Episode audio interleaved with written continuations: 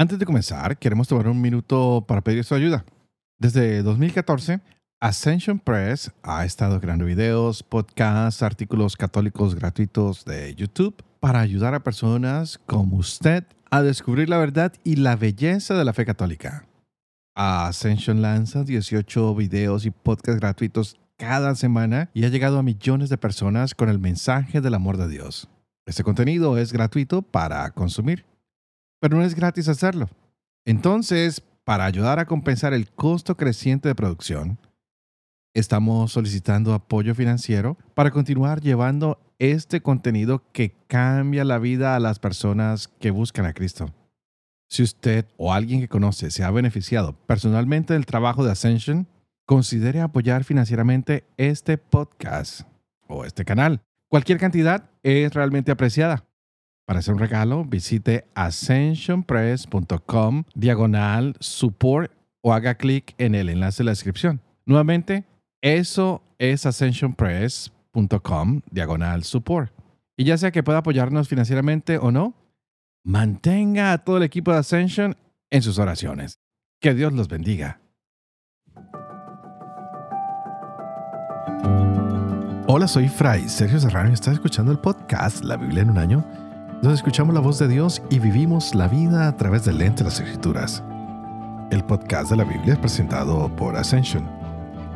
Usando la cronología de la Biblia de Great Adventure, leeremos desde Génesis hasta Apocalipsis, descubriendo cómo se desarrolla la historia de salvación y cómo encajamos en esa historia hoy. ¡Wow!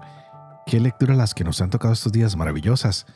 Vimos a un paralítico que fue sanado Qué interesante porque estaban en la vida común y corriente y Pedro y Juan quieren ir a orar como cualquiera y este hombre pide una limosna. Y es claro, estos hombres no tienen nada de valor, pero hacen algo que nadie se puede imaginar. Le entregan al mismo Jesús de Nazaret y le dan la sanación a este hombre. Le dicen, por el poder del nombre de Jesús de Nazaret, queda sano. Y es algo que quiero que guardemos muy, muy, muy en el corazón. Porque cuántas veces queremos sanación, cuántas veces queremos un milagro, cuántas veces queremos que Dios actúe en nuestras vidas y se nos olvida que todo es bajo el nombre de Jesús de Nazaret por quien debemos pedir. Hoy atrévete a pedir en el nombre de Jesús de Nazaret. Pido para que mi matrimonio se restablezca, para que mi trabajo mejore, para que florezca mi negocio. No se trata de un evangelio de la prosperidad, pero se trata de confiar en la misericordia en la gracia del Señor que puede sanar muchas de nuestras necesidades físicas, espirituales, de cualquier índole, pues Él vino a librarnos de todo aquello que nos pesa, de aquello que es difícil de cargar y que a veces no nos damos cuenta que lo llevamos en nosotros. Es así como en la primera comunidad la gente se mantenía constante en esta enseñanza que habían recibido y ellos hacían muchos prodigios y signos en el nombre de Jesús de Nazaret.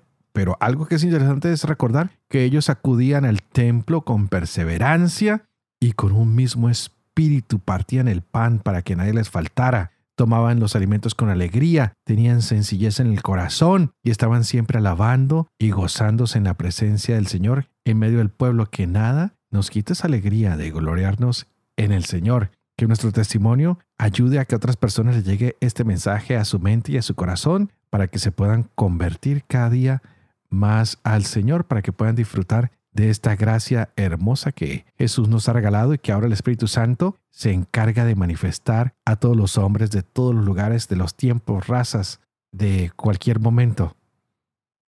Vamos a ver hoy a un Pedro que es acusado por actuar en nombre de Jesús de Nazaret. ¡Wow! Qué dura a veces la vida, ¿no? Pidámosle a ese Señor misericordioso que nos ayude siempre a salir adelante en su nombre. En el nombre de Jesús de Nazaret y nos preparamos hoy para leer Hechos capítulo 4, Romanos capítulo 6 y 7, Proverbios capítulo 27, versos del 4 al 6. Este es el día 325. Empecemos. Hechos capítulo 4. Estaban hablando al pueblo cuando se les presentaron los sacerdotes, el jefe de la guardia del templo y los saduceos, indignados porque enseñaban al pueblo y anunciaban en la persona de Jesús la resurrección de los muertos. Les echaron mano y les pusieron bajo custodia hasta el día siguiente, pues caía ya la tarde. Sin embargo, muchos de los que habían oído el discurso creyeron, y el número contado, solo los hombres, llegó a unos cinco mil. Al día siguiente se reunieron en Jerusalén sus jefes, los ancianos y los escribas, el sumo sacerdote Anás, Caifás, Jonatán, Alejandro y cuantos eran de la familia de sumos sacerdotes. Y colocándolos en medio les preguntaban, ¿con qué poder o en nombre de quién han hecho eso ustedes? Entonces Pedro, lleno del Espíritu Santo, les dijo, jefes del pueblo y ancianos, puesto que con motivo de una obra buena realizada en un enfermo se nos interroga hoy por quién ha sido este curado, sepan todos ustedes y todo el pueblo de Israel que ha sido por el nombre de Jesucristo el Nazareno, a quien ustedes crucificaron y a quien Dios resucitó entre los muertos por su nombre y no por ningún otro, se presenta este aquí sano delante de ustedes. Él es la piedra que ustedes los constructores han despreciado y que se ha convertido en piedra angular. Porque no hay bajo el cielo otro nombre dado a los hombres por el que nosotros debamos salvarnos.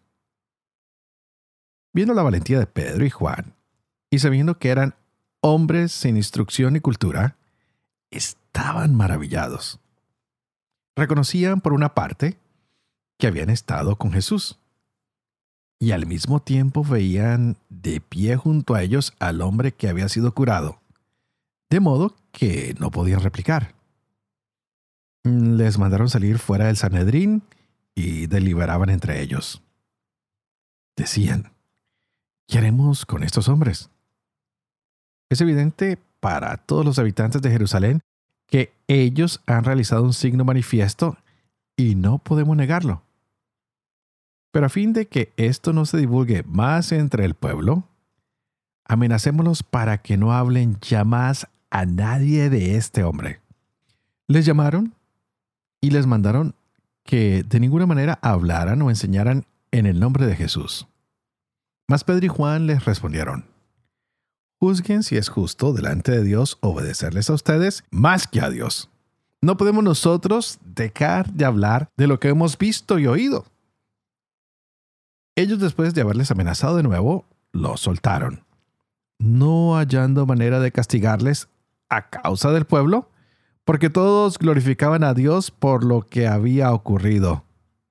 Pues el hombre en quien se había realizado este signo de curación tenía más de 40 años.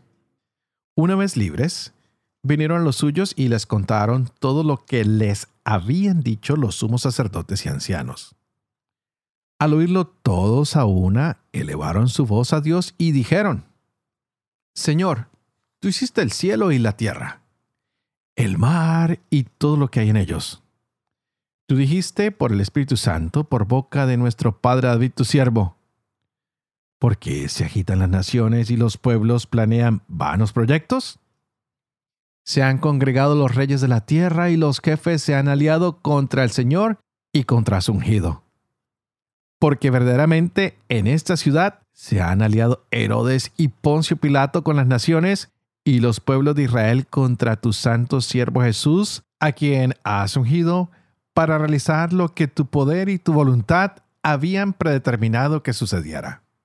Y ahora, Señor, ten en cuenta sus amenazas y concede a tus siervos proclamar tu palabra con toda valentía. Extiende tu mano para realizar curaciones, signos y prodigios por el nombre de tu santo siervo Jesús. Acabada su oración, retembló el lugar donde estaban reunidos y todos quedaron llenos del Espíritu Santo y proclamaban la palabra de Dios con valentía. La multitud de los creyentes tenía un solo corazón y una sola alma. Nadie consideraba sus bienes como propios, sino que todo lo tenían ellos en común. los apóstoles daban testimonio de la resurrección del Señor Jesús con gran poder, y gozaban todos de gran simpatía. No había entre ellos ningún necesitado, porque todos los que poseían campos o casas los vendían. Traían el importe de las ventas y lo ponían a los pies de los apóstoles y se repartía cada uno según su necesidad. José, llamado por los apóstoles Bernabé, que significa hijo de la exhortación, levita y originario de Chipre, tenía un campo. Lo vendió, trajo el importe y lo puso a los pies de los apóstoles. Romanos capítulo 6 ¿Qué diremos pues? ¿Que debemos permanecer en el pecado para que la gracia se multiplique? De ningún modo. Los que hemos muerto al pecado, ¿cómo seguir viviendo en él? ¿O es que ignoran que cuando fuimos bautizados en Cristo Jesús, fuimos bautizados en su muerte? Fuimos pues con él sepultados por el bautismo en la muerte, a fin de que al igual que Cristo resucitó de entre los muertos por medio de la gloria del Padre, así también nosotros vivamos una vida nueva. Porque si nos hemos injertado en Él por una muerte semejante a la suya, también lo estaremos por una resurrección semejante, sabiendo que nuestro hombre viejo fue crucificado con Él, a fin de que fuera destruido el cuerpo de pecado, y cesáramos de ser esclavos del pecado, pues el que está muerto queda libre del pecado. Y si hemos muerto con Cristo, creemos que también viviremos con Él, sabiendo que Cristo, una vez resucitado entre los muertos, ya no muere más, y que la muerte no tiene ya señorío sobre Él. Su muerte fue un morir al pecado, de una vez para siempre, mas su vida es un vivir para Dios. Así también ustedes considérense como muertos al pecado y vivos para Dios en Cristo Jesús.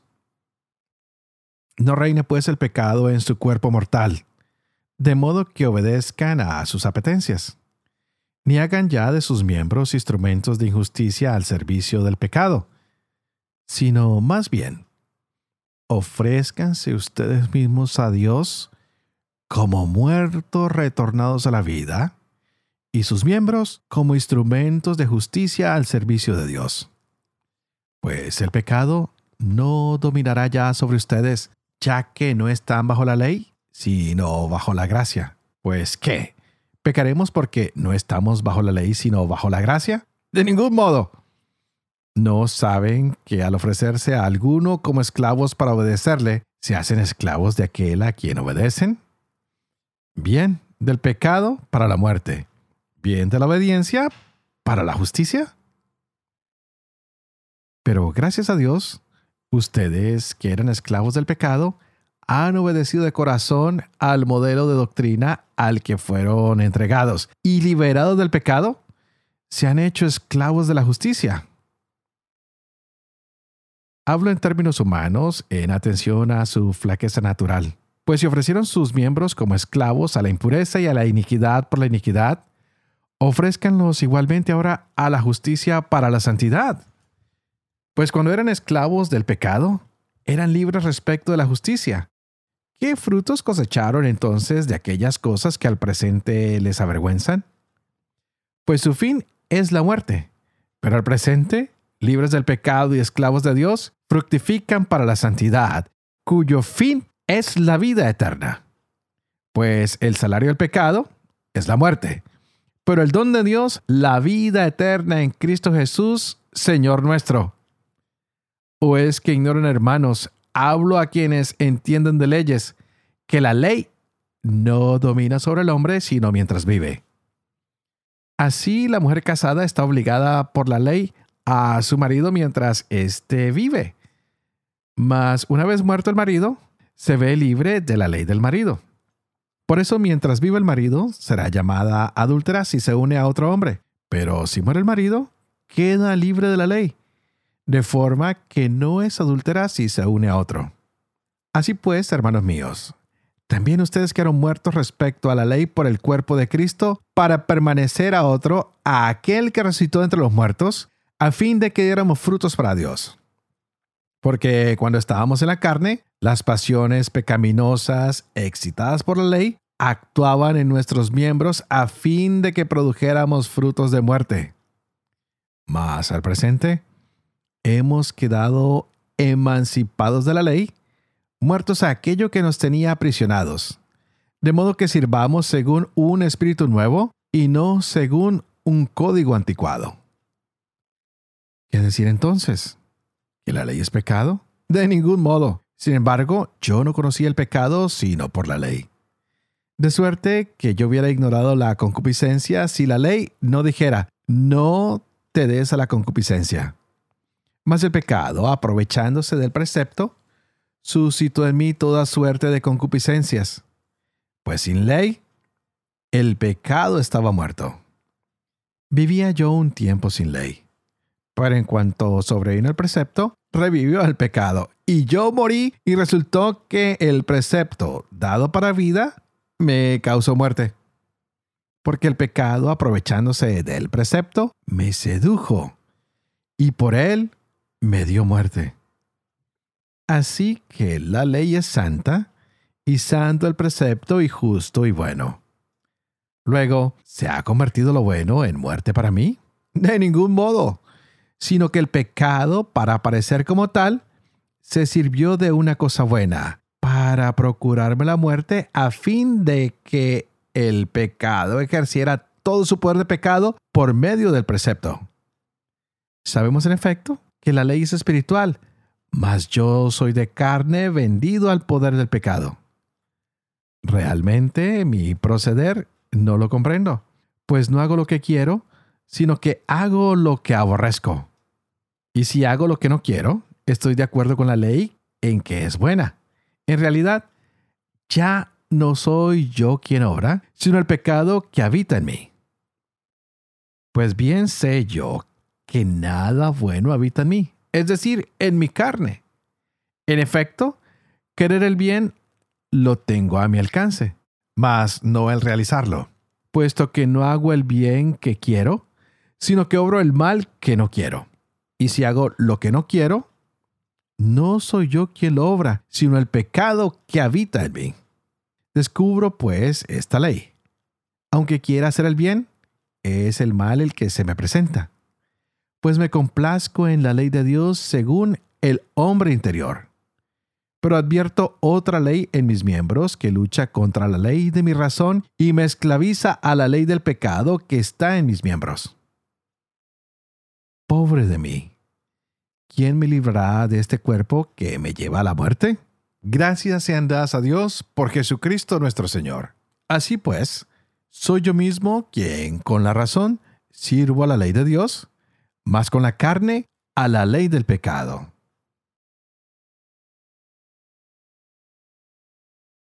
Proverbios capítulo 27 versos del 4 al 6. El furor es cruel, impetuosa la cólera, pero la envidia es irresistible. Más vale represión manifiesta que amistad encubierta. Más valen golpes leales de amigo que besos falaces de enemigo. Padre de amor misericordia, tú que haces elocuente la lengua de los niños, educa también la mía, e infunde en mis labios la gracia de tu bendición, Padre, Hijo y Espíritu Santo. Y a ti te invito para que juntos pidamos al Espíritu Santo que abra hoy nuestra mente y nuestro corazón y de esta manera podamos gozarnos de esta hermosa palabra que Dios ha traído para nuestras vidas. Y qué palabra. Hemos visto las grandes obras de Dios, hemos visto hombres hablando en distintos idiomas que son entendidos por muchas personas. Vemos hombres que están yendo al templo y están orando. Hemos visto milagros, todo esto en el nombre de Jesús de Nazaret. Tenemos nuevas comunidades que alaban, que son generosas. Y bueno, estos nuevos hombres y mujeres que se han unido empiezan a tener problemas con todos los líderes. Ellos tienen miedo de que estos seguidores de Jesús empiecen a crecer. Y es por eso que han puesto a Pedro y otros apóstoles en juicio. Les han prohibido hablar en nombre de Jesús. Y Pedro sigue predicando y está sanando. Y de aquí en adelante veremos a un pueblo que sigue a estos apóstoles porque hablan de un Jesús que es el verdadero rey de Israel, un hombre que vino ayudar a los pobres. Y esto de ayudar a los pobres lo tienen que hacer todos, era parte de la ley, pero a la gente parece que se le había olvidado. Así que hoy prestemos atención a todas estas hermosas lecturas que se nos regalan, que nos invitan al servicio. Hoy la multitud tenía un solo corazón y parece que una sola alma, y nadie consideraba propios los bienes. Todo lo tenían en común. ¿Qué estás tú compartiendo con tus hermanos necesitados? ¿Qué estás compartiendo tú en tu familia? ¿O lo estás guardando todo? ¿Mm? ¿Qué estamos haciendo nosotros con los dones y regalos que el Señor nos da a diario? Estamos como Pablo saliendo a predicar, estamos como Pedro. Pues nos hemos dado cuenta que tenemos que morir a nuestro propio ego, a nuestra propia satisfacción, para poder satisfacer a Dios, para poder dejar que Él sea quien reine en nosotros a través de su gracia y que ya no sea el pecado el que controla nuestra carne. Pablo ha sido muy claro con esto. Wow. Ojalá que tú y yo pidamos que la gracia de Dios se derrame en nosotros abundantemente. De esta manera tú y yo podremos morir al pecado y volveremos a vivir en Cristo Jesús. Y es por eso que nos bautizamos para nacer en Cristo y de aquí en adelante dedicarnos a nuestra santificación, a consagrarnos a Dios y decir adiós al pecado. Nos hemos separado de ti y ahora queremos servirle solo al Señor. Que la presencia del pecado se aleje de nuestras vidas. Que cada día podamos desacostumbrarnos a estas cosas que no nos permiten caminar conscientemente en la presencia de Dios, las cuales nos apartan del servicio a los demás, las cuales nos apartan del mismo Dios, las cuales nos apartan de nuestra propia santidad. Digámosle al Señor que nos perdone cada vez que nos hemos apartado de Él y que nos ayude a descubrir si hay algún pecado que vamos a quitar de nuestra vida, algo que mora en nosotros y que tenemos que decir, sal de nosotros porque ahora este es el lugar para el Señor. Que podamos morir a todo aquello que nos alejaba de Él para que podamos vivir con Cristo a esta vida nueva. Quisiera retomar un poquito los hechos de los apóstoles antes de despedirme y recordar que si hemos muerto con Cristo, también podemos vivir con Él. Pues ya sabemos que Cristo resucitó entre los muertos y ya no murió más. Que ahora con su muerte, nosotros podemos compartir con Él esa muerte, pero también con él la resurrección, para que ya no reine el pecado en nuestra vida, para que ya no obedezcamos a nuestros apetitos, a nuestros deseos, sino que seamos verdaderos instrumentos de Dios, no al servicio del pecado, sino al servicio de la gracia, que podamos decir, wow, hago el bien que quiero, porque Cristo está en mí. Tal vez nos pasa como Pablo, queríamos hacer cosas buenas y no podíamos, pero si dejamos que esa gracia actúe en nosotros, podremos decir, Señor, hemos crucificado y conquistado las pasiones pecaminosas y ahora eres tú quien actúa en nosotros y podemos sentirnos libres, porque en ti hay un espíritu nuevo y en ti hay un hombre nuevo. Así que dejamos atrás ese hombre viejo y todo lo que habíamos ignorado tu amor y tu misericordia, lo pondremos en práctica. Porque tú, Señor, nos has seducido con tu amor, con tu misericordia, con tu perdón. Que cada día crezca más nuestro amor por ti, Señor, que crezca nuestra fe, para que cada día seamos más libres en tu nombre, Jesús de Nazaret, y menos esclavos del pecado.